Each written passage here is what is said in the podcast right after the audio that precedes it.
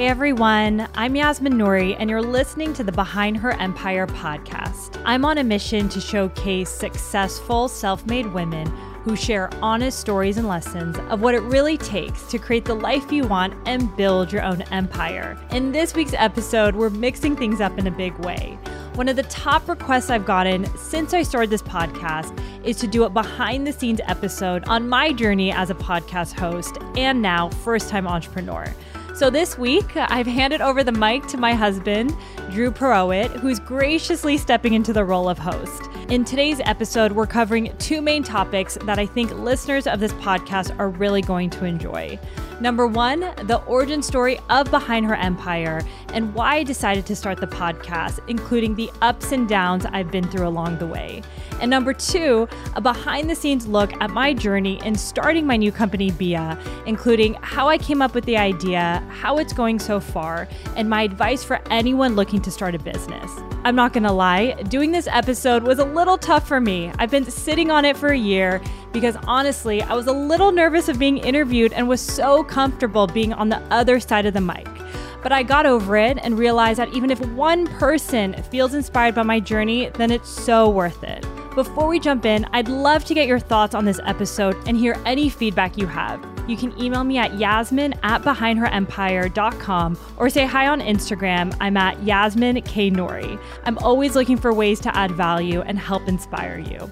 Now, on that note, let's jump in. Yasmin, Yasmin Nouri, thank you for handing over the microphone to me. I feel privileged and honored to be in the host seat and you're the guest. So, welcome to your podcast. Oh my gosh, this is completely outside my comfort zone. We've been wanting to do this for a while and I'm excited. Nothing has been rehearsed. I have no idea what my husband's going to be asking me today, but I'm excited to jump into it. Babe, let's talk origin stories. Where does the passion around women and business and the intersection of the both of those where does that come from? Why are you so passionate about that space? Why did you start this podcast? Oh, so much to talk about here. So I think about this a lot because I definitely have this internal motivation to like help women build businesses, create financial wealth, like just feel empowered. And I think there's a couple layers into that. One of them, I would say, it comes from both my mom and my dad. So they were divorced and they were still very good friends and raised us both and did a great job co parenting. And one thing that they both told me is that you need to always be financially independent. And so much of my mom's career was put on hold when she had kids. So she just always wanted us to be financially independent, never rely on a man. And my dad said the same thing. So I don't know if it's a function of them getting divorced, their own upbringings, but it was very much hammered into our head. So I think that's one element of just my upbringing and why I'm so passionate about standing on my own two feet, helping other women down that path. And secondly, I have always worked in industry. So I know I've talked a little bit about this on the podcast, but I was in finance, then I was in tech, and I was just always confused why there was no woman in the room. Like I would literally be the analyst, the associate, and I'm like, where are the senior women here? You know, there's amazing people out there that I would meet, but it was just so infrequent. So I was just very confused. And, you know, as I got older and I as I started exploring and trying different things in my career, I still saw that common theme about where are all the amazing women. And that is a big reason of why I did these dinners with a mutual friend, Shiza, which ultimately turned into these podcasts. So it's and like, just a little background on that, if I could jump in. Yes. So when I met you, which is actually how we met, you along with your mutual friend Shiza, who is the CEO or co-founder of Our Place, as well as the co-founder of the Malala Yousafzai Foundation, you guys had connected and had been friends over the years, and you had the idea of why not get all these incredible badass women in the room with her right? You guys had the idea together. And so you started hosting these series of dinners and making it invitation only and bringing incredible women together. And at one point in time, actually, you broadened it so it was co-ed. She's invited me, and that's how we met at that first dinner. But that's Yes. the dinner. That's a little context for what you're talking about. 100%. And the reason why Shiz and I got together to do these dinners is this was way before my entrepreneurial journey. I left finance, I was working in tech, but I still felt like I didn't know what my purpose was and passion. But I always knew I wanted to start a business. I didn't know what that looked like because I didn't have enough examples. So this dinner was a huge motivation for me to get amazing women that I can look up to and see how we can continue to support each other. And really, it was just eye opening for me because I just saw all these incre- incredible Well, women. what's one example I'm going to cut you off, by the way, a ton in this podcast. And just for everybody who is listening, know that this comes from the place of me knowing my wife, not trying to steal her thunder on her own podcast, but making sure that, you know, one of her fears is, and we got to let this fear go. Everybody has fears. I have fears, is you feel like you're not making a point, And I know exactly where you're going. So I'm teeing you up for the next thing to say. So, okay, I'm going to cut you off. Please. and it. if you ever want to take it back, cut me right back off and I say, will. wait, babe, give me a minute. So people okay? are going to see what our relation, This, re- this is what relationship, looks, like, behind exactly, the scenes. Exactly. Yes, so to cut you off, what was one or two examples of incredible women that were at this dinner that just stuck with you? And it was like, you know Yes. what? I don't know what I'm going to do in the future. I have no idea what company I'm going to start. I don't know what I'm going to do. But these women's stories, they're all amazing, but these women's stories in particular really stood out to you. You know, I'm going to flip it a little bit because, and I'm sure you'll remember this when I came home from that dinner. The first time I was vulnerable and opened up about my journey, about my parents being divorced, and why I'm really passionate about financial freedom and how they both told me this. And it was the first time I said something and I was very vulnerable and it lit up the room in terms of like, oh my goodness, there were so many entrepreneurs in that room that had very similar experiences. And I remember just feeling goosebumps. And again, this is when I didn't know what I wanted to do, but I was like, these conversations are so powerful. And these women are just like me. Like there's nothing different between my upbringing and these other women in the room. And one person that stands out, and she has yet to come on the podcast, is the founder of Beauty Counter, Gregg, who had a very similar upbringing. So that just stood out to me in terms of, wow, this entrepreneurship thing and these women running these big businesses, it's not easy, but there's no reason why someone like me or any of my listeners can't be in that same position. So it was just a big light bulb moment on that specific dinner when I opened up and shared. You saw them, you saw their journeys, and you saw yourself in it. And it's like, yes, they're special, and there's nothing difference between you and them. It's just you got to put in the work. Exactly. I think that's super powerful and that's an important takeaway for the listeners. And one of the things that I think that's a takeaway from that is surrounding yourself with better people. And listen, if you live in Bumble, wherever, and you're not around a lot of great, incredible female or male entrepreneurs or whatever, wherever you can get the inspiration, if you don't live in LA, you don't live in New York, you don't live in Chicago, you don't live in Miami, often listening to a podcast like yours or other ones that are out there or just reading stories of inspirational women is one way of making sure that you get surrounded by this. A hundred percent. Okay, another origin story of this is before you actually went down the path of doing a podcast, and we're going to talk about that in a second. After this dinner series with women that you were doing, you were thinking about starting a book. Talk about that. How did that idea come from, and what was your vision and hope from it? And how did you end up switching from a book to a podcast? So, what was the book idea? Yeah, there's actually this book, and we had it at home. It was a coffee table book where it was highlighting women artists, I believe, right? It was mostly artists, I think. Creatives. And- creatives, yes. And I love the book. Like, if you know me, even before the podcast, I'm always looking for what can just kind of inspire me to take the next step, whether it was like in a career change or starting the business, my business at the time. And I would always flip through this book when I needed just a sense of inspiration. And I remember telling you, Drew, I was like, you know what? These women are all amazing, but I don't feel like they resonate with me and my background. And I was like, let me start a book, right? Meaning that they were creatives They were and you were kind of thinking more like entrepreneurial. Yes, yes, exactly, exactly. And I just had this idea that this book can be done in a different way that was still going to add value. And that was really the first idea that came to mind as a passion project. Again, of let me start putting together these stories. I was meeting so many amazing women at these dinners. I'm a huge proponent of networking and just putting yourself out there. So I've always been doing that. I just get so energized meeting in- other incredible women because, again, that's my source of inspiration. So I thought, let's do this book. And that can just be my creative project because, again, I still didn't know what I wanted to do with my life. And I was not as energized in the job that I had at the time. So this was kind of my way of figuring out my next path. Okay. Why did you switch for the book and how did you end up with a podcast? What can you remember about that time? Oh gosh. Okay. So we were talking about this. We were saying how if I were to do this book, it would take forever for it to get out there. And I think for someone that's going outside their comfort zone, listen, I'm not a writer, like I'm not someone that does interviews.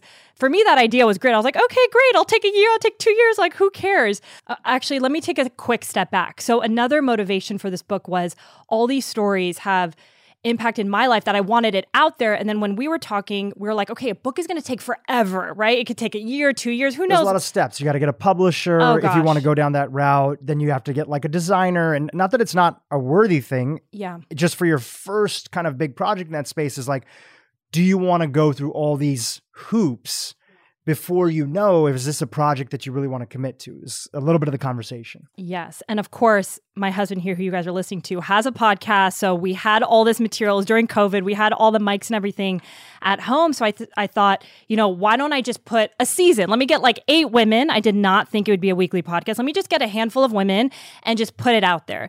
Again, this was totally outside my comfort zone. And I don't know if you want to share the story, our first date, what you were saying. I was- Well, yes, absolutely. On our first date, immediately. I actually, I don't think it was our first date. I think it was like our second or third date. Okay. Right.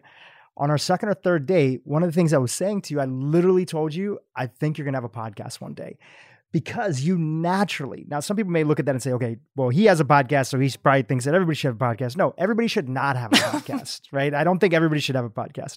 Why I thought you should have a podcast is that you are naturally inquisitive.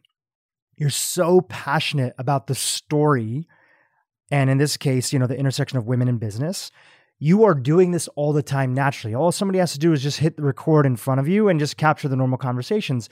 When you meet people, you're constantly interested in why do they think the way they do? How did they get there? And you always, in a nice way, kind of like I'm doing here in this interview a little bit, hopefully not too much, you'll interrupt and say, okay, I get that, but take me behind the scenes. And this is why, still to this date, if I could toot your horn for a second on your podcast, I can't tell you how many women have privately and publicly, because I do get a chance to listen to your podcast here and there, have said that your questions are some of the best questions that they've ever been asked because you really pull on that thread and you really go deep in the story. And so I saw you naturally doing that, which is why I was such a champion for you to do something in the space that takes a hold of your natural skill sets. And I, and I think that one thing I think about as an entrepreneur is that, sure, could you get better at writing?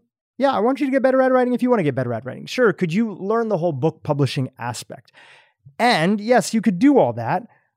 Also, I believe in doubling down on what you're best at. I believe at tripling down on what you're best at. So if this is what everybody tells you, literally well before you had a podcast, that this is what you're best at, why not go with that forward momentum? And it's also going to be fun because when projects get tough and when projects don't always have the initial success Oh, in gosh. terms of the numbers, we have to only rely on the fact like, do I absolutely enjoy this and do I do I want to keep going?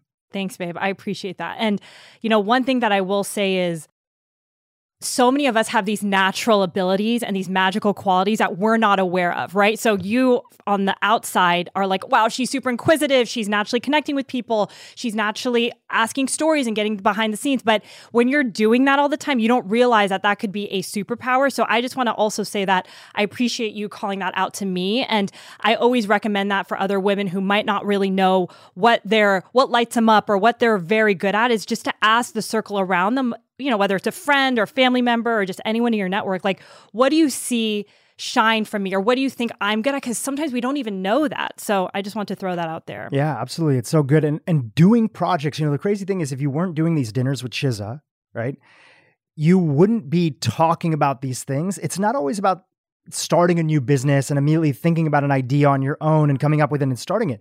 Sometimes there's a lot of people that are out there that don't know what business they want to start. So just even volunteering in the area that you're passionate about, just even getting a book club together, just even getting a walk of people that are in your space of entrepreneurship or women or whatever, just taking action so you can spend time around people who can reflect back upon you the things that you're good at. Okay, I'm going to pivot a little bit over here and we're going to talk a little bit about how it was, what was the easiest thing about doing a podcast, right? And what's been the hardest thing? Let's start off with the easiest thing, something that was easier than what you had expected. What was the easiest thing that I felt came naturally to me was outreach and connecting with women. So it's funny when you look back at like your different jobs and careers, never would I have thought that certain skills from my finance banking days would have helped me with this podcast, but it just goes to client relationship, outreach, you know, following up with people. And I think that was probably easier for me to do just because I've naturally have always done that with people. And that's something that even in the past, people that have worked with you have said that that's something that you're good at. Yes. And I really enjoy connecting with people and outreach, and it's very genuine. So, did you not think that that was going to be easy? Did you originally think, like, because I do remember conversations where we were like, who am I going to invite oh, on? Oh, yeah. And I was like, babe, you know so many incredible people. They're just right in front of you, and one's going to lead to the next. It's true. That's true. In the beginning, it's very intimidating because it's like a new platform. You don't really think about your relationships, but it got easier once I started putting myself in action and started doing the outreach. And then it just felt like serendipitously things were flowing and it just felt right, if that makes sense. It's it's literally one step at a time. Yeah. Okay, what was the hardest thing? Right? What was something Oh, that was tough? Maybe you thought it was going to be tough, and it was tough. Maybe you didn't think it was going to be tough, and it ended up being tough. Anything that you can think of that falls into that category? Gosh, there's a lot of things that come to mind. And I think there's one thing that I'm still working on. And initially starting out, it was really tough for me. So I never thought that I'm naturally, I think I enjoy connecting with people. This whole podcast thing, when Drew brought that up on our, like our third date, I said, You're absolutely crazy. I will never have a podcast. Like, I am not this person that likes to be, you know, what's the right word? Like in front of a mic, in front of a camera. You never saw yourself as a host. I never, no, I never but did. anybody who objectively looked at your life know, would see that crazy. you would you and Shiza would go back and forth in terms of welcoming the group. You'd play host. You do that naturally in your life. You do it one on one. So it was obviously there. Yes, but again, you just don't have perspective on yourself sometimes. But I appreciate that. But That's why I also think it's important to not take yourself too seriously and not think that you know yourself. A lot of times Oh, we yeah. don't know ourselves. A lot of times we have no freaking clue what we're capable of. So we don't want to limit ourselves by saying, I am good or I'm not good at this. Not that you don't have some sense, but always add a little maybe at the end of it, right? I'm not good at this. Well, maybe. Maybe you just don't know that you're good at that, or maybe you haven't had people reflect back on you that you're good at that. Okay, so that was one thing that was tough. Anything else that you can think of that was tough in starting the podcast and putting it out there? Oh yeah, I mean the one thing that still continues to be tough. I will say it's getting better in time now that I've been doing this a few two years in. Is as much as I want to say I don't care what people think, I do because I do have these emotions, especially early on. Oh my gosh, the first episode. I mean, you remember this. I actually felt sick to my stomach that my first episode was going to be out. And Drew was so kind to put it on his podcast. And if you guys don't know him, he has an amazing podcast in the world of health and wellness. I genuinely felt sick to my stomach when that episode was out just because I wasn't used to putting a body of work out. And I was like, why do I feel this way? What is going on? Like, I'm excited about the guest. I enjoy interviewing people, but it was, I actually cared what people think as much as I don't want to admit that. And even doing this interview, right? We've been talking about, I've had so many amazing listeners reach out to me personally. And they're like, Yasmin, how did you get started? Like, I want to hear more about your journey. And I never thought that it was worthy enough to share my story. So this is even me putting myself way outside my comfort zone and trying not to care about what other people think. But I'm always, that is something I'm battling all the time. But I will say I am getting better as I put stuff out there.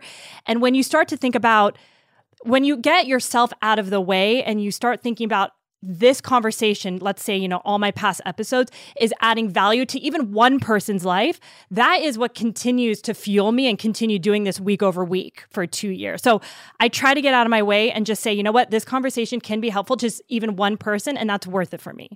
And I'll add in one more thing. The reason that we're also doing this podcast now is that you have a deadline. you have to have another episode. You've been doing a lot of reruns. We've been traveling this summer. We took a little trip for my 40th birthday. We've been out with friends and other been stuff. busy. Your business has been busy. We're going to be talking about your business in a second and behind that empire that you're building over there. There's nothing like a deadline because you had an interview this week. And even though we've been talking about this, and listen, babe, I'm the first person to do this too. Nobody wants to lift the heavy weights. We always want to kick it down the curve. We always say tomorrow, but there's something about having a deadline. And I think that's one of the best things about a podcast or anything where people are like depending on you. They're like waiting every Monday to see, like, what are you going to talk about? Who are you going to interview? And so having this deadline, it was like, okay, you got no other options. We just got to do the interview today. So that's Yeah. a beautiful thing about a deadline. 100%. And also, I could have done a rerun, but I really wanted to push myself outside the comfort zone. I swear, this podcast, in addition to starting a business, it has uncovered so many things and narratives that I've had in my head around Old narratives, insecurities, etc. Oh, yeah. So this is just my version of stepping outside my comfort zone and doing something that I have been sitting on for a while. So again, it's just like so important to do these activities because I think we make it bigger in our heads sometime. Oh, all of us, you, me, everybody that we look up to, we always make things bigger in our head. I want to go back to something that you shared, which is that, you know, you were saying that you th- care about what other people think. And I want to say that we all kind of do that a little bit, but we get better and better. As you said, we care less and less, we put less and less weight. And a lot of that is connected to our old insecurities, old narratives, the voice of a of a well-meaning parent, but kind of, you know, put you down a little bit and they didn't even know it. Maybe they were well-intentioned in it. It could be an authority figure in your life. So I think it's important to talk about those. And I'd like to talk about that for a second because people then realize there's a lot of people that listen to you who feel like, wow, Yasmin's out there doing and hanging out with and spending time with the people that I want to spend time with. And so they look up to you in a way and they think that you might have it all figured out. And I think when you talk about your insecurities, just like you do, you like when Sara Blakely or Marie Forleo or Payal or whoever else talks about it.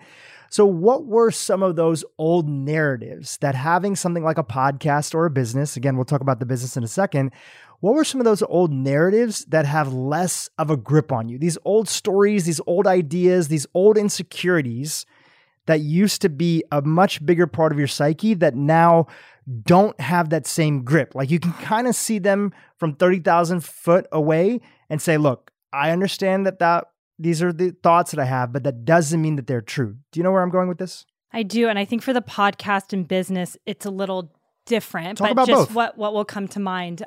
For the business, I never thought I was ready enough to start a business. Like if you Mm. knew me as a kid, I was naturally very entrepreneurial and I was starting businesses and I joke like I was the most successful as a kid and I had zero fears, like zero fears of starting businesses, putting myself out there. I used to like open the yellow pages and like cold call stores to like have my jewelry at the age of like 7. So I think I always thought as I got older, as I went to college, as I started like really following the right path of doing well, financially doing well, being in corporate America, going up the ranks, that like I am just not this entrepreneur. Who am I? I'm like this badass in banking and I've done it really well and I could stay here, but I'm so far removed from being a founder and entrepreneur. And it was tough because when I did move into tech, a lot of people were like, what, what does this banking chick know about entrepreneurship? Like, what value you're going to bring? And I was like, listen, I have the hustle. I'm genuinely interested for my core. And I got so many rejections there. So I can talk about career switching on another podcast. I got a lot to say.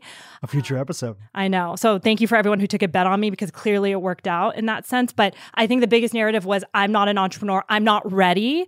And I think me surrounding myself and listening to podcasts and listening to other people's stories, again, a- another inspiration of why I wanted the podcast. I had four one on one conversations with women that were starting their own business. And I just realized that there is never a right time. Like you can be very thoughtful around how to start a business, you know, make sure financially you're in a good place, you know, whether you do it on the side, keep your day job, you know, you need to be thoughtful about stuff. But I just realized all these women, a lot of them who had even young kids, and I had no kids at the time, uh, nor do we have kids right now, though, but there was just never a right time to do it. So I think the biggest narrative was I'm not a business person, I'm not an entrepreneur, I'm so far removed from that world because that's what everyone's telling me. But every woman I met was they didn't have their ducks in a row and they didn't Nobody gave them a certificate and said, You're officially ready. You now go start a business. yes yes They just had to feel it inside. And even they started without even being ready. Hundred percent, and I think and that was my big one of the biggest motivations actually to put these conversations out there because after four conversations, it completely changed my narrative around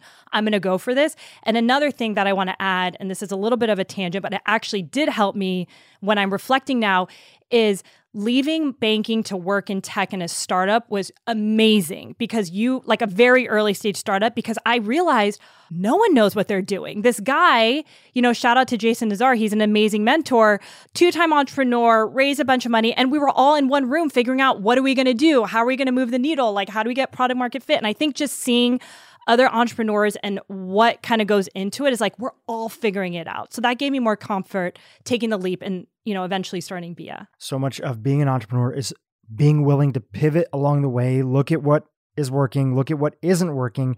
And actually, your goal is to kind of not completely know how to necessarily do it because if that was the case, somebody else would have done it before. I think that's a super important lesson. This idea that you felt that you couldn't get started because you weren't ready. And then the distinction came from hearing other people's stories, which is the power of your podcast. Nobody ever was officially ready. They just had to get started. Is there any other, you know, I mean, that's a great one, by the way. I just want to acknowledge you for that. That's a really good one. I think a lot of women listening today can resonate with that. Is there any other one that comes to mind? A narrative, an old story, an old insecurity that was kind of like holding on, had its grip, and you were using as an excuse to not get started? So you gave us one in business. Is there one in podcasting that you felt like anything that you can think of? And it's okay for you to say no. Yeah, with a podcast, you know, one thing that comes to mind is I've talked about a little bit earlier, just like the insecurity around putting myself out there, putting these conversations out there for people to listen to, because I never looked at myself as like a podcast host. And the first year, you know, I wasn't doing any marketing and anything. Again, this was like purely a passion project, especially in the beginning. You know, there was, it's not like I had a lot of growth with the podcast. And I know we had a lot of conversations around this in terms of, you're not doing anything to move the needle forward in terms of marketing. And, and, and I knew that, but I think when I didn't see the numbers go up, and I'm, I'm getting somewhere with this, when I didn't see the numbers go up, I internalized it. And the I, download numbers. The download numbers, yeah. And I, I didn't see like the major growth, you know, there. I was like, you know, maybe I'm not good enough. Maybe these conversations aren't amazing. But what I realized is again, thinking about, am I enjoying this? Yes. Am I moving the needle making an impact to women that I hear from? Yes. You know, whether it's three people, 10 people, a million people, like just having a few people just say, like, this episode completely changed my life, or I really appreciate you interviewing this person. That is what kept me in the game. And also the fact that I genuinely enjoyed it and I knew I was making an impact. And I've never had that feeling ever in my life in any of my careers.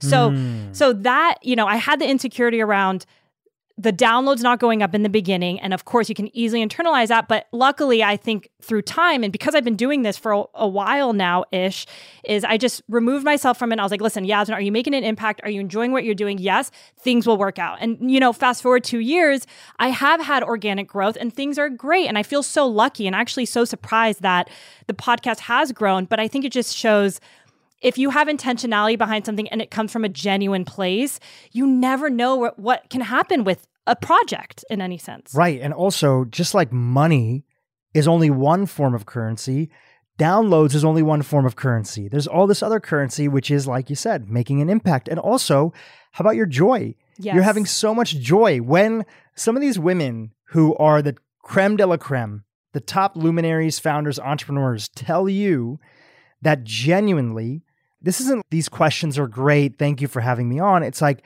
Yasmin, I just want to say I go on a lot of these podcasts and you really do your homework. That was a really incredible interview. That was a really great question. Not only that, they followed up with introductions to other female luminaries. That is currency in itself. So there's so many ways to measure a project that have not exactly to do with the number of views or social media followers or this. So I think another core important lesson and takeaway for the audience because you have to know what is your ultimate why, not to mention how does this project make you grow? So that's oh. my next question. How has this project as a podcast made you grow? Just give us a couple examples of different areas of your life of how doing something like this that eats up a lot of your time, right? Eats up a lot of your time, doesn't necessarily make quote unquote money. You don't have sponsorship and other stuff that's on, right? You do advertise your business and everything like that. So there's awareness that's driven there. But what are some of the ways that it's led to just tremendous growth in your life? Any things that come to mind? I'll just start off with one, okay? there's so many things. I'm like, which one do I want to talk okay, about? I'll start off with one. Yeah. You see it every week and what I go through. I'll start off with one, which is even so basic, it's easy to overlook. Your first episode you had a hard time listening. This happens to everybody, by the way, who's not done any kind of, this happened to me, right? And you don't like the sound of your voice and you're not used to hearing yourself out there. So the fact that now, after many episodes, this even happened pretty early. This was like two months in after a few episodes, you actually like the sound of your voice. And I know uh, that's crazy. I don't know if I like it, but it's way better. Yes, I can actually like sit through a, a podcast. I you like the sound of your voice. I want to go on record. I've always loved the sound of your voice. You speak clearly. You have great questions. And even when you fumble, because we all fumble, you always bring it back to something. There's an authenticity that's there. So don't cut this out of the podcast. Please leave this in. I, I want to say that you like the sound of your voice. And as small as it sounds, there's this thing where I think, especially because the way our society is set up, is especially women again, there's so many different dynamics and socially and everything that's going on in our society that kind of contributes to this. there's this feeling that I have having two sisters and mostly a female staff that works for me. There's a sense of like not feeling always comfortable with what it is that you have to say right? And again, there's a lot of societal factors that play into that and create that landscape of why women are more likely to feel that way than men who sometimes always, you know, don't always sound that great and have this blind confidence and just keep on going with it anyway. Not good or bad, just saying that's the different dynamic. So I feel like you really see that you have something of value to contribute. You like the sound of your voice and you appreciate that you have something to bring to the conversation. So that's one small thing. Another small thing is is that I think you've also now being in the content business of putting out a regular podcast, deadlines have also been something, not that you didn't have deadlines before in banking and in, in your startup world, but this idea of turning it around weekly, no matter what's going on. I feel like that's made you much more of an organized manager, even with your new business. Would you agree, disagree? Thoughts on that? Oh, thousand percent. There's a lot that goes into doing a podcast. And like you said, it could be very overwhelming, but I think just that deadline of just getting things out and, you know, not overthinking stuff, I think is helpful. Like there's a reason why I have a weekly podcast. It's, I am pushing myself at all levels because I want to get more comfortable having these conversations and not overthinking stuff, right? Like in the beginning, the first episode, like you mentioned, oh my gosh, it was so hard for me to listen to my voice. I was nitpicking every little thing I said. And now it's like, you know, people are listening, hopefully, to get value out of this episode and I need to get out of my own head. And there's nothing better than just doing quick turnarounds for you not to sit there and think too much about yourself. In a way, you almost don't have time to do I have it. no time. You used to cut out little ums and ands. Oh, I'm like, sweetie, everybody talks this way. Yes. Listen to my podcast. I'm fumbling over my speech all the time. I'm like, I- I'm throwing in ums. I don't know exactly what I'm saying. Yeah. And the content is still valuable. At the end of the day, what is the message? What is the component? What is the thing that you're sharing? And you are sharing incredible information because you're asking great questions. Any other aspects of growth that you feel like you've gotten from this? Any any other things where it's forced you to stretch? Any aspects where you've gotten out of your comfort zone and it's kind of made your life better in some respects? Or if those two are it, then we'll move on to the next thing. I feel like the theme of this podcast that it keeps bringing up is me doing this podcast again is is getting over my fear of what other people think of me is I'm continuously putting myself out there and I have seen growth of myself in that aspect because you realize like oh the certain things that you say resonate with with people and it does build your confidence in time and I just now see it with Bia because we do so much content. Before I never even like to be on stories and like show my face and the fact that I feel so much more comfortable just being who I am and listen I still have a lot more work to do there. You, me, everybody. everyone yeah it, it so that's been one growth factor that i've seen in my own life is just slowly not caring what other people think and truly like putting myself out there Well, I think it's beautiful and I think it's an important thing to share because there's so many reasons to do something tough even if this podcast quote unquote didn't work out. Nobody could take from you the growth. And by the way, it has worked out great and it's worked out for a lot of different reasons beyond just download numbers. So it's just a, a nice way to, you know, look at a project when people are evaluating and it brought you closer towards taking action in your business. So now we're going to pivot to that topic. So, give us a little bit of background. You were in the startup world. Prior to that, you were in investment banking. You had a little stint at American Apparel in between that as well, and kind of getting more into the world of entrepreneur. entrepreneur right? yeah And then you worked with your dad for a while. He had a he had a company, and you guys were working together, and that was great. But it wasn't really the industry that you wanted to be in. Even when I met you, you were like, you know what? I don't think I'm going to be in this industry for a long time. When did you have the inkling that you know what? I feel like I'm ready. Not ready because we already talked about this, yeah but when did you ready. start really feeling the bubbling up of I want to start my own business? Yeah. So again, I had this idea, but never thought I could do it. And I think when I worked at a startup, a few startups, that slowly got me closer to, okay, maybe I can start a business one day, maybe in the next few years. And then I didn't have an idea, had no idea what that was. So I ended up joining my dad on a project that he had and working with him for two years. And I would say that gave me even more confidence of, being a leader, adding operational things in a business that I knew nothing about. So again, testing my abilities to like be a quote unquote entrepreneur. Maybe I was still an entrepreneur at the time, but just gave me more opportunity to just test the waters and see what I could do. And I think from what I did at my startups, what I did with my dad's company, I finally got to the point where I was like, I feel confident. I've done it for enough people that I, I actually feel like I can do it on my own. But then it was like, what am I going to do? What idea am I going to have? Who am I going to work with? Like, I don't want to do this entrepreneurship thing solo because I know how hard it is working alongside and knowing a lot of women and men in the space. So I think it was th- the last job that I had with my dad building this business, and then COVID hit. And I think, and this is something that, you know, I've always wanted to figure out what my passion was, what my purpose, what this business idea was. And I remember speaking to so many career coaches and them being like, you know what, you just need stillness. You just need time to like think about what you want. And I was like, what does that mean? I don't even know. They're like, go sit in a park. I was like, you're telling me to sit in a park? I don't even know what that means, but it hit me, right? It's like, what's the quote when the teacher, when the student is ready? The teacher appears. The teacher appears. So it completely made sense. COVID came. Our business was kind of put on hold for about two, three weeks. And it just gave a lot of self reflection. Uh, your business meaning your dad's My business. dad's business. Sorry. Yeah. Yes. It, it just gave me a lot of reflection of, do I want to be doing this? I was working my ass off, right? Because that's just who I am. We were growing, we were busy. But Again, your dad's business. My I know we're talking business. about a couple different businesses, so just sorry, making sure people yes, are my I, I feel like it was my baby too. Yes, my dad's business. your dad's business, which you were a partner in, Yes, right? yes, so it was your business too. But I was just making the distinction that yeah, you're talking yeah, about the the company your dad started. the previous business. And I just realized, you know, I actually love building businesses. Like I have validated that through working with him, working on different startups, but the industry wasn't exciting. I know you touched upon that. And just the way the founders I've worked with, how my dad would light up in what he was talking about, I was like, I want that. I know I could kill it if I actually was passionate about what I was doing, you know, but I still didn't know what that was. so I'll just take you from here, right? So just just to jump in real quick, because I'm good at jumping in for good or for worse. You were at a place where you were like, I want to do my own thing, but you weren't sure. People were telling you to take stillness. It's in the midst of COVID, so the entire world is kind of slowing down a little bit. Our routine is completely different. Yeah. You know, I'm not working in the office anymore, right? We had also just moved in. Mm-hmm. We actually moved in right, Right before, before. COVID. We weren't engaged yet at the time.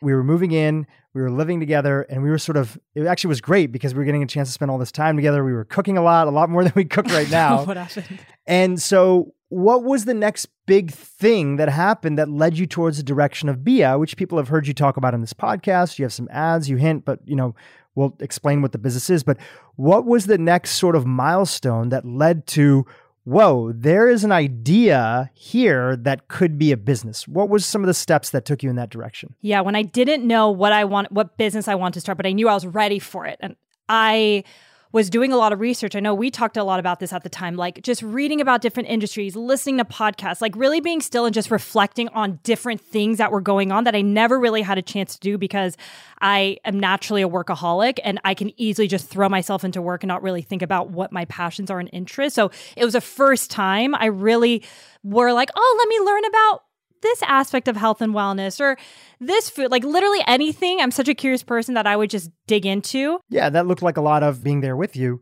It was like, well, how does this business work? Right? Yeah. What's the profit margins on this? Well, what would it look like this? There was a lot of what if. Yeah. What if I could do this? What would it look like if this? So there was a lot of just throwing that stuff around and seeing what stuck at the wall. Yeah, and I actually re- I just remember this now when you were saying that I had a journal where I would write down everything, like different ideas, right? And I think that muscle of thinking about ideas it wasn't natural to me because I didn't have to do that. So I was like, let me just get this muscle brewing and just thinking about like being creative and ideas. Like, what could I write down in a journal? So I think that actually helps a lot. And I've talked to a lot of entrepreneurs who also have this idea journal, just kind of gets you thinking differently about how things can be better. So I was in that phase in my life.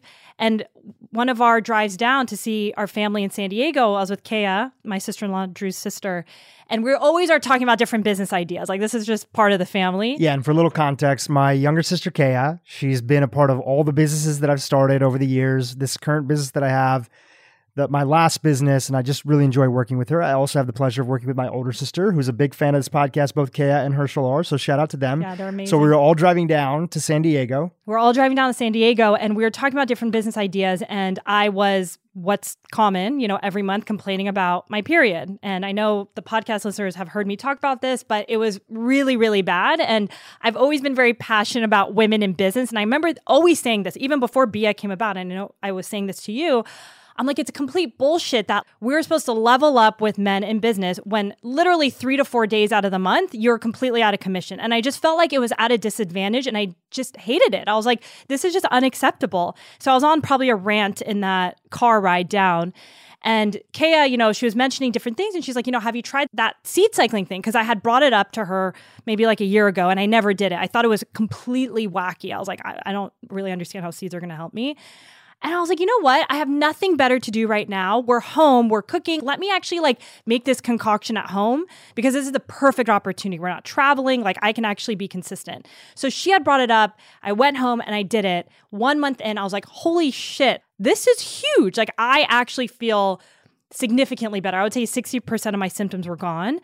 And I actually went online to buy it because I was like, I'm just, this is too complicated for me. I want to just buy it from someone and no one was really doing it the way that like my mind kind of created it and i at the time i didn't even think it was going to be my business. It was just like i had an idea of what i was going to go and purchase and it didn't exist and i remember telling you right? I was like wait no one and i had all it was like the light bulb just clicked like serendipitously everything that i've been working for just kind of came in together. I had all these ideas and no one was doing it and i was very confused. So that was just like the budding of really taking the next step but it was quite shocking at the time yeah. And uh, just a little bit more context that I'll add in for the story is when we started dating and you were telling me a little bit about some of the stuff you want to work on with your health, primarily your sleep. I said, you know, there's a great doctor over here. Her name is Dr. Dawn DeSylvia. And I wanted to go to her. I needed to get some updated blood work. Why don't you come along with me? And you were game. I always appreciate that. You're always game for my crazy health adventures, and which is funny because now you're in health oh and wellness. Gosh, I know. So you're doing your own adventures over there, and you're dragging me along with you, which I'm happy to be dragged. So we went to Dawn, who's a medical doctor, you know, previously at UCLA and now had her practice on her own in Los Angeles. Uh, unfortunately, she doesn't see people right now inside of the practice, but very active at the time. I think she might be taking a little bit of a break. And one of the things she did, in addition to running all your blood work and giving you practical tips and some stuff that she wanted you to do when it came to improving your sleep, because you had opened up to her about your cycle and times where you felt that, you know, there was more PMS type symptoms. She said, you know, there's this ancient methodology called seed cycling. It's going to sound crazy, but it works. And I have a lot of my patients on it.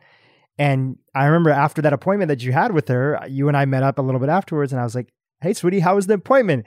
It was good. I got to get this supplement and this and that. And you're like, apparently I have to like start taking seeds. What the hell? Have you heard anything about this? Is this legit? Is it not? Not that you were questioning Dawn, you were just so surprised that it was probably your first experience of a doctor using sort of food as medicine yeah. in the treatment protocol, in addition to, you know, some dietary stuff and other things like that that she had you working on. And like a lot of people, because this product doesn't exist out there, you just didn't necessarily get started. It oh, was no. too much mixing and buying stuff. It's like a little bit of witchcraftery that you're doing in your own kitchen, which can be a little bit intimidating for people. So that's a little background of it, of where it kind of came from. And then I love the, you know, you said something interesting, which I think is an important takeaway for your listeners, which is that everything just kind of came together. You know, you weren't forcing it. You weren't like, how do I make yes. a business out of this? In that instance, it just came together, but you were putting in your homework of looking at like, what would it look like to do this? What would it look like to do that? And then the right idea found you. So fast forward a little bit. How long since that idea and inception, and then you and Kay decided to do the business together. Now she's your co-founder in Bia. How long did it take you guys to launch? It took us, my gosh, launch dates, talking about deadlines and everything. We thought that we would launch, you know, let's say in six, seven months. Of course, in business launching, there's always things that happen that kind of push that date. But it was important for us. The first thing that we did, which I always share with people that I think was critical in us doubling down on seed cycling, because we still didn't know if this product was going to work for people. We're like, we have an idea. We're not attached to it. We're just passionate about helping women, you know, with their hormones and health using food. But, and maybe seed cycling could be it, right? Just because my own personal experience. So the first step was we did a beta of 30 women. We sent them like our protocol and we did that for three months and we saw significant changes. So that gave us the confidence to like really double down on the idea. So I always love to share that because I think it was so helpful for us early on. And then we actually were looking for a medical advisor and kind of talking about how things happen serendipitously when you like put the energy out there and, and you're ready for it, like energetically you're there. We have an amazing doctor, Dr. Karina Dunlap, who I reached out to on Instagram. I just really liked her vibe and it was just a conversation. And she got really excited about what we were building. So we also had her in the loop. So that was a great element of it because she has a background in research, and that was really important for us with anything that we're doing. So we had the team together, we had this beta, And then I would say probably a year later, the official launch happened. A lot happened, obviously, between all that, but uh, it took about a year to get it so out there. same question with the podcast. What was something that you thought, whether you thought it was going to be hard or whether you thought it was going to be easy, that came to you naturally, right, on the easy side? And then what was something maybe you thought it was going to be hard and it was hard? Maybe you didn't think it was going to be hard and it was hard when it came from idea to actually launching? Because I think a lot of your audience, because I have my friends that listen, I get a chance to meet some of the women that found you organically. And I think a lot of them I would put in the category of budding entrepreneurs. They were kind of like you. They're working in a company and they're thinking and they've always felt internally they want to start something. They don't know what it's going to be, but they're surrounding themselves just like you were in the dinners and you continue to today. They're surrounding themselves with inspiration and they're trying to think about like what do I do next? And I think that for a lot of those women in that space, they're always wondering from like idea to creation like what Yeah. does that thing look like? So what was a couple things or one thing that was easier than you thought when it came to launching Bia? Easier, that's a tough word. I don't know. Okay, you want to start with harder? Let's start off yeah, with yeah, harder. I'm like, The what was thing. easy? Uh, that might even be the answer because maybe nothing was easy in that period of time. Yeah, nothing was easy, but, and I'll get into this. I do think every shortfall that we had or any hardship, you hear this in a lot of my podcasts, but I've lived it too. And I truly believe it. Like things always came out better on the other end. So now it doesn't stop me in my tracks. But yes, going back to your question, the hardest part Yeah. was Probably so many things to pick from. I'm trying to think about it's funny because I asked this question to everyone on my podcast. Well, it's good for you to think about these things and, and take your time. I'm going to seed you a little bit, right? I don't usually There's like to jump in. I want you to think about it a little bit, but just I'm going to go through a few different categories. Okay. So the first one was let's talk about just even business Okay. partnership formation, right? So you had a business partner in mind, Kaya, and you're also related to her. How did you guys get clear on what was fair, how much to both invest, how the equity is divided up? Were there any things that was helpful in that? Was it just honest and straightforward conversation? Did anybody advise you? Like, how did you get that sorted out? Okay, that's a good question. So maybe we can talk through the a few fundamental things to get the business off the ground because let's this one wasn't hard, categories. but Let's I think it's important. categories. Yeah. So I think, and this is something I learned working with my dad and family, right? So we didn't have any kind of writing, nothing, you know, written down about like our roles because we were like, we're family, you know, there's nothing wrong with that. Luckily, nothing happened, but it just made me realize how important it is, especially, I mean, listen, everybody should have contracts in place, co founders agreement. Just things written down and having these conversations early on are really important. And some of that is what is your role in the company, right? Like, I think the best partnerships are, and this is just also for me interviewing amazing women on the podcast as well, is that we have completely different skill sets, right? So, thinking about Kaya and myself, Kaya has been a part of many businesses, so she has amazing business acumen, but I really lean into operations and finance and business, which I love. Kaya is like amazing at, she's been in this space, right? She is like the health and wellness guru. She knows a lot more than me. She's amazing at content. She's also amazing at the connections she's had in this space.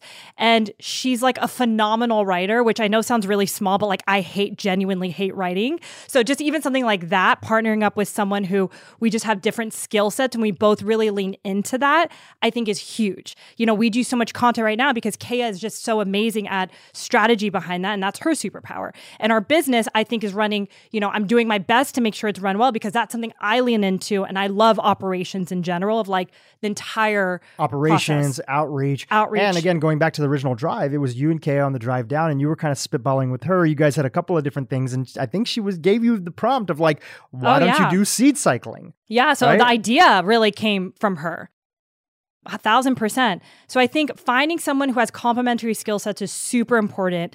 We were very clear in terms of like equity, how much we're both going to put up, just very clear on roles and terms in our contracts agreement, which I think is really important and might feel uncomfortable with some people, but it's game changing. It might be uncomfortable, and there's so many people that don't do it. There was somebody recently that was in our world that just even reached out, even with all their experiences, that it even happened to them. Yeah, a Things lot didn't of get clear. people. And this happens, by the way, this happens to very smart people. Yes. Yes, we know a lot. and there's the feeling and thought that it'll all just figure itself out. Yeah. And if it's not written down, especially like an exit plan of like, what if one partner doesn't want to be involved? What How if do they don't want to do yeah. it? If the duties are not delineated and Yeah. equal protections on everybody's side, Yeah. it can cause a lot of problems later on. yeah. Okay, so that's one category, right? So that was business partnership, formulation, etc. right? Yeah. How about when it came to product, Product, yeah. development, right? Product. Oh my gosh. So, hardship with product. And I know I talk a lot about this on my podcast. So, I never thought I'd be in the food industry, you know, nor did I have any intention of doing that. So, I knew nothing about this world. But how I started the first initial steps were how do I even create this product, right? We need to ground the seeds. Like, what does that even look like? Like, the most basic questions like, do we do it in a machine? What kind of machine? Are there people out there that do this for you? I was learning about co-packers. I had no idea what that word even was, but they're essentially contractors that you work with that can create your product. So I literally like Google is and was, it's still my best friend. Anything I don't know, I Google. So I always think you can figure something out, whether it's through a conversation or Googling really well. And I was just dialing for dollars with co-packers. I remember sitting there. I don't know if you remember, babe, but literally it was like 50 people I'd call. And one out of like the 30 conversations was a really thoughtful and kind human being that just was able to answer questions that I had like what are your thoughts around how to do this seats like like grounding seat like really basic stuff so I feel really blessed that I had people that guided me but it was just a lot of outreach so once I kind of figured out how to do it thought I had someone shit hit the fan there with a co-packer I was so excited he was working on our beta I got the product it tasted like complete crap luckily I did not put in a big purchase order with him. I know people who do. You know, I always recommend because of my experience, like you test it out first. You know, go visit them, whoever that co-packer is. Like, do not put invest too much money in something until you realize like this is the right partner for you. So that was huge for me. I got lucky, even though I was incredibly sad. None of the product worked. And we couldn't do the beta. So talking about launch date, there goes another six months of us like getting it out there. So what I ended up doing was straight up going on Amazon, ordering these blenders, like these very specific blenders. I got like four or five of them, and I was straight up doing Industrial it. blenders. Industrial blenders, yeah. They fit in our kitchen. So I literally turned our kitchen into a little testing station. And I was like, you know what? I need to figure out how the heck I'm going to do this before I really rely on someone because I got burnt. Like I felt like I just need to figure out the right way to do it. And our kitchen was a complete mess. Like there was, li- God bless Dhru. He was so supportive during all this. There was seeds everywhere. But I was like, you know what? For the beta, like we're going to do this in house and I'm going to watch the whole process. And I did it for like 30 women. And it was just a great experience because I learned how to put the product together. So moving forward, I knew what it took with whoever I ended up working with. you know, I forgot her name, but the woman who started Health-Ade Kombucha on your podcast, Mm-hmm. Yeah, I- Dana I- Trout. Daina Trout, she was on the podcast. Uh, when the episode that I listened to, they got started selling at farmers markets. You know, I've heard people who In her kitchen too. she in her kitchen, it. you know, you just start off with a little bit here and there wherever you can to understand the basics of the process. Yeah. I want to say I was so supportive of it because, you know, you like things a lot tidier than I do.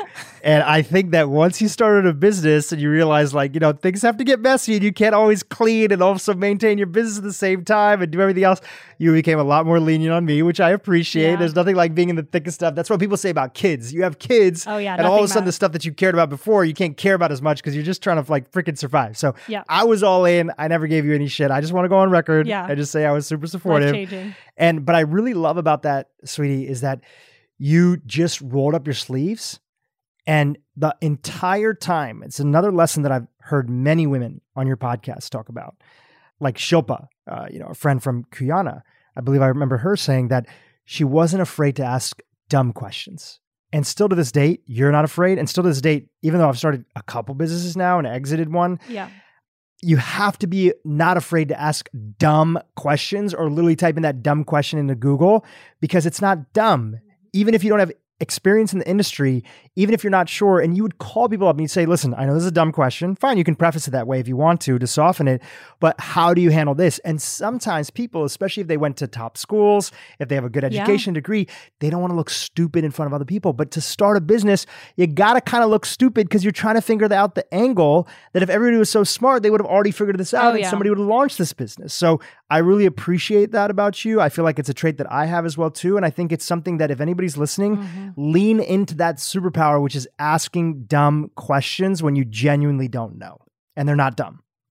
Okay, so that was product. Marketing. Marketing. Marketing brand, let's put those things together. What are some stuff that came up for you in that category here? I'm trying to think about what it was like super, super early on and how we thought about brand. How did you come up with the company name? Yeah. And how did you come up with the company brand? right? It's always that balance of like putting enough time into it, but not putting in too much time that it distracts you from everything else that you have to do. Yes. Any lessons for your audience from yeah. that? Yeah. I mean, everybody can do this in a different way, but the way and I really thought about it was so with the name, we were building this company without a name for a while. That one was a little tough for us, but Bia in your language in Gujarati means seed. So we're like, oh, no one has it. You know, we basically looked to see if it was trademarked, if the domain was available. So luckily that was available. So we just went for it. So that's always just a good 101, right? Like, see what's Another lesson, important lesson. I just want to pinpoint that. You didn't wait for the perfect name to get started. Yes. Yeah. You just started. The name was like It'll come to us. 100%. Yeah. And I think a lot of people wait for the name. It's like the name is useless. Like, Or in they my spend all this time on a logo. Yes. And is that really the thing that is the most important thing to move forward when you have all this other stuff to do? Exactly. And, uh, you know, we did have to change the name. So luckily, we didn't spend so much money on branding. It was still heartbreaking, but we were able to pivot faster than someone who, let's say, spent a lot of money doing everything with their their name and their logo and branding and whatnot but we were pretty nimble early on with the name but yeah we got started without the name and in terms of branding kay and i were really focused on let's make the best product for someone. And the branding was important. It just had to feel right for us. You know, I found this amazing woman who was in Colombia with an agency. You know, she was reasonably priced in our budget. I think I was like getting quotes from people anywhere from like 50 grand. I'm like, that is way too expensive to like five grand, three grand. So I found someone that was just like very moderately priced just to get our first version out there. And in terms of brand, you know, we just wanted to make sure that it resonated with KNI in terms of like colors and styles. Like we had an idea, but we didn't focus too much on brand. And that I'm not saying that that's a right thing to do. That's just how what we focused on. In You were focused on good enough. just good enough, good enough, but with a lot of focus on product, a lot of focus on impact there. So that's how we leaned into it. And it wasn't until, and I know I was telling you this, even with the website, you know, I did spend some time in startup world. So I, I knew enough to like work with the developer very scrappily to get our website up. But our website, I was like embarrassed of it. I think it's, yeah, it's, if anybody wants to go now, like it's live. That website for me was done super scrappy. And I think that was important to KNI because we were trying to still figure out is this gonna it's different when you do a beta but it's different when you sell a product and it's out there in a market. Like we still didn't know what was gonna happen. So we didn't want to spend so much money on a website when we were still like fact finding. Is this gonna work? What resonates? We were down to pivot in any way we can to make sure that the product was working well and resonating with our audience. So we didn't spend too much time making everything perfect. You know, what I love about that is Seth Godin, you know, prolific writer in this space. You know his work. A lot of people might know his work. He always reminds people that product development is marketing, is branding, because how your product performs is the most important thing. And that is initially that brand expectation. What is a brand? A brand is a promise that a company makes and sets an expectation. It's a promise or an expectation that's set, and then it's fulfilling on that. So, developing the best product you can is the first and most important thing. You could have the most beautiful brand in the world, and then the product doesn't work, and all of a sudden you're in another problem. I'm sure a lot of people are wondering this, and I'd love to ask this where did the money come from to start the business? Right. And how did you navigate that? And did you raise money? Did you not? And if you didn't raise money, why did you choose to go down that path? So let's chat about that a little bit. Most of the women on your podcast, I would say probably 70% raised money from outside capital for their idea. You didn't. So where did that money come from? And why did you choose not to raise money from the outside? So the business is self-funded still to this day. So can I put up the money? And I've talked a little bit about this on the podcast, but you know, I feel very fortunate that I did have jobs that paid well and I was always saving because I knew at some point in my life I wanted to take a risk, whether that was starting my business, switching careers. Like I just knew in my gut from like my first job that saving was going to allow me the flexibility and freedom to do what that was. And lo and behold, 10 years later, you know, I actually invested, which is funny because I invested that money in the stock market. I didn't even know what I was doing at the time. Just people told me, you know, like put your money somewhere. And it actually doubled. And so when I was thinking about, okay, where can I get money from? I was like, oh, I have, I, I put away this capital for the past 10 years. It's more than doubled. So I used that. It was around 60,000. So I feel Yeah, we're not talking about like hundreds of thousands of dollars, No, which is no. another important reminder for people who are listening. yeah, So you probably put away and started saving again in your first few jobs that you had. early jobs. I think yeah. your brother-in-law, yeah, shout out to Lance, financial advisor. He was saying, you know, you should put this away in the stock market. On average, historically, the stock market doubles every 10 years, right? And so you were right along with it, right? And you did you know that the money had doubled? Or did you open it one day and you're like, let me use that money and oh shit, where is it? Wow, it's doubled. Yeah, I had no idea. And I, that sounds really ignorant, but like I literally forgot. Not even, I, I, knew it was in my account, but I wasn't looking at it every year to see where the growth was. The, Which is both, you know, good and bad. I, I, think that's actually good, right? Yeah. You set it and forget it. I set it and right? forget it. And I knew I'd use it one day in the future. But yeah. then you just forget that that future, like we're living, I'm living in the future where I actually needed it. So it was amazing. So yeah, that money doubled. So I used that for my startup investment. And Kaya also had saved money as well. So we both put in our own dollars just to start the company. Yeah. And looking back now, would that be how you would still do it? I mean, it's only been about a year and a half since you guys have been out there, but would you rec- who should go that route and who should go raise capital route in your experience? Yeah, I mean, there's so and from talking to women. Yes, and just a couple highlights. Yeah, highlights because there's so much that we can dig into there. But from my experience, I wanted us to self fund this because we still didn't know where the business was going, and I didn't want to put that on anyone else's dime. So, in just in terms of my own like personal feeling, I wanted us to do it first, and also our business is not a tech company. We are not creating hardware where I needed a ton of money to get something off the ground. So it, we started and we still are super super scrappy in terms of like what goes into the business. Like we are all wearing a million hats. I just hired somebody to work with me you know more full time shout out to monica. We have someone amazing cassandra that works with us part time that all came in phases. I just wanted to make sure before i took anyone else's money that we knew what we were doing. I understood every aspect of the business. And I have control of what I'm doing, right? Because and I, we weren't sure where things are going and we're still learning and pivoting and, you know, we're going to be doing more products. But it was more so of us really having control of what we wanted to do without the outside pressure of a investor. Of course, caveat, right? There's different investors. Every investor has different expectations, but that's just high level why we didn't go down the route. And what I think is really important is our product is profitable. That was really important to me, right? I looked at the numbers like crazy because it was really important to me that let's say even we hypothetically raise money, you still want to make sure that your product is profitable. That's important. So we've been very fortunate that every single dollar that we make, we put back in the business. And that's just how we are running the company. I'm not opposed to fundraising. You know, maybe if there's a strategic investor who can help us get to the next stage in the future, I'm open to it. But for now, we really like managing and having control of everything that we're doing at this stage. So, how's it going? We've been recording now for about an hour. Oh my so gosh, we'll it's been an a, hour. See, see how quickly that went? Wow. That's amazing. Thanks anyone who's listening for an hour into this. It's so amazing. How's it going? How's the business going? It's it's really amazing. Why do I say it's amazing is because kind of similar to what I was saying about the podcast, the feeling you get of creating something from an idea and putting it out there and seeing it change people's lives, I swear there is nothing better than that. And I saw that with the podcast, and that's what really inspired me to also start Bia. Like I knew I wanted to make an impact in some way. So I just feel really, really blessed that we're creating something that is helping women because I saw the impact and there's nothing worse than feeling like shit a few times a day in a month or you know some people are even struggling every day with their hormones. So it's been really fun. Every day there's some challenge and something that I'm doing that is completely stretching me outside my comfort zone but it's part of the game, right? And I think a lot of it now, and now I understand what women on my podcast are saying. Entrepreneurship is such a mindset game.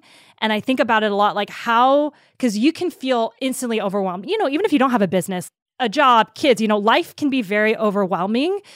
So for me, when I have to stay level headed, I have to make the right decisions. I have to like lead a team. I have to be excited every single day. Like I have just been thinking about mindset and health so much more than normal because I think that's just so key to staying sane. And I've already been burnout. I've kind of lived that life for 10 years. So some people start a business and then then they become burnout. Like I've done that. And I really don't want to do that. And hopefully with Bia, I'm going off a tangent right now, is like my biggest goal is how can I build an amazing sustainable company, but also have happiness and health and well being in my life. And I invite a lot of women on my podcast who have both. So I know it's possible, but that's a huge motivation in, in how we're building this, can I? Well, I just want to reflect back upon you that I've just seen you grow leaps and bounds into all the potential that's there. And you always share that, you know, there's so much more to go, but there's so much more to go for all of us. There's so much more potential. There's so much more future. And I want to say, even though I do feel like you're a number one champion that's out there, you would have gotten there without me, right? I, I, always joke that I'm your number one intern. I'll move any boxes, oh God, anything God that's out there, you. whatever you need me to do. I'm your number one intern. That's how much I believe in you always. And for people who don't feel, you know, maybe there's there's I think this is a very important thing because we've we have a lot of friends and we chat with them and we share and other stuff. And sometimes at these dinners and we sit with people, they're like, well, your husband is such an advocate for you, or your sister in law is such an advocate for you, or you know, your parents were supportive and they told you to be an entrepreneur from the beginning. Those things are helpful. Those things are a huge privilege, especially the parent component. You know, our parents completely shape us. That probably is the biggest one that's there. But who you are at your core you would have gotten there regardless. It's really a timing question. And I want to really note that because I just want you to remember your tenacity and your willingness to not give up and to keep on making progress and moving forward is exactly what's brought you to where you are. Where, if I could sneak in a little bit of alpha, a little bit of a little bit of information, which is that you guys blew past your first year goals financially. And in your first full year, which is this calendar year of 2022, you're off to an incredible start. You're off to the path of, depending on what valuation you use and sort of the comparisons in our comparables in our business, you've already built a million dollar business, right? And you're well on your way to exceeding from there. I know that feels weird for you to hear, but I know the numbers. I invest in this space. I know the back end. You know, we don't have to get into the numbers with everybody over here, but it's weird for you to hear that, but you got to hear what you've built yeah. And you know what came to mind initially when you said that? And shout out to Shilpa, the founder of Kuyana, because she had posted something, gosh, I think it was maybe like on Instagram, maybe three, four months into Bia. And she was saying these metrics and goals that you have is always a moving target. You know, you'll have a goal of like, oh, once I hit 60,000, not even like once I hit 10,000 revenue, I'm going to be the next be happy or 60,000 or a million. It's like what I realized through this journey is it's not even it's amazing that we've blown past my initial metrics. Yes, I'm super grateful for that. But what I've realized in the process is that it's always a moving target. So it goes back to the fundamentals of like, why are we building this business? Why are we here? Because once you hit 10,000, 20,000, 30,000, 40, it's, it's always going to be, you're going to want more and more and more. And I lived that life with my salary. I was chasing money my whole life. And I realized like that is not what brings me happiness. And I can see how anybody could get stuck in that in a business. And not to say that growth metrics and you pushing towards goals aren't important, but it just, we are always reminded of why are we here and doing what we're doing. And like that's so important for us. On that note, Yasmin, let's conclude. What's your why? Why do you do what you do? Everything I'm doing with the podcast and business, the biggest theme for me is like, how can I support women to be their best selves in life and in business or in whatever way they want to show up? Is like, how can I just be there for them and help them really show up as their best self? Like, I want women just to kill it in life. I want more women in business. I want more women to create that financial freedom for themselves. And if I can be a really small aspect of that, like that's my biggest mission in my life. Yasmin, how can our audience keep in touch with you? Do you have like a podcast? Do you have an no. Instagram? Anything like that? Where oh you want to send them? How funny. yeah, you know where you can find me.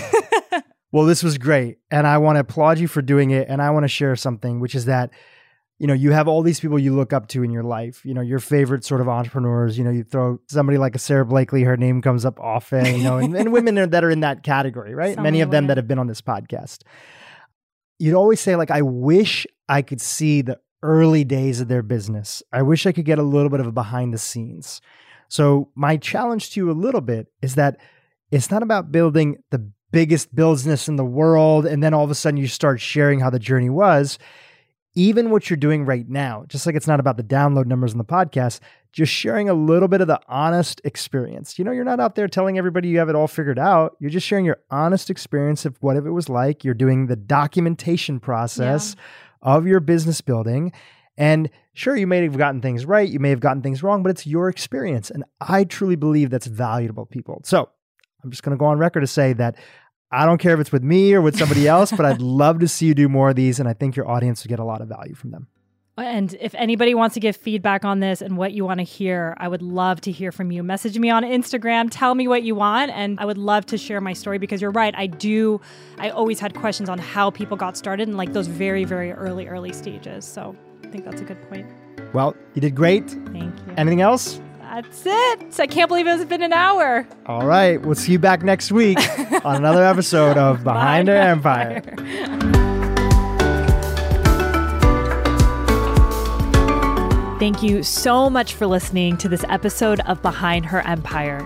If you enjoyed this conversation, it would mean the world to me if you would consider leaving a review or even sharing this episode with someone who might be inspired to create their own empire. To stay updated on new episodes or join our private community, visit behindherempire.com to sign up. We send inspiring and short emails every week to your inbox. I'll see you next week. And until then, remember, you're always in charge of your own destiny, and it's never too late to start your own empire.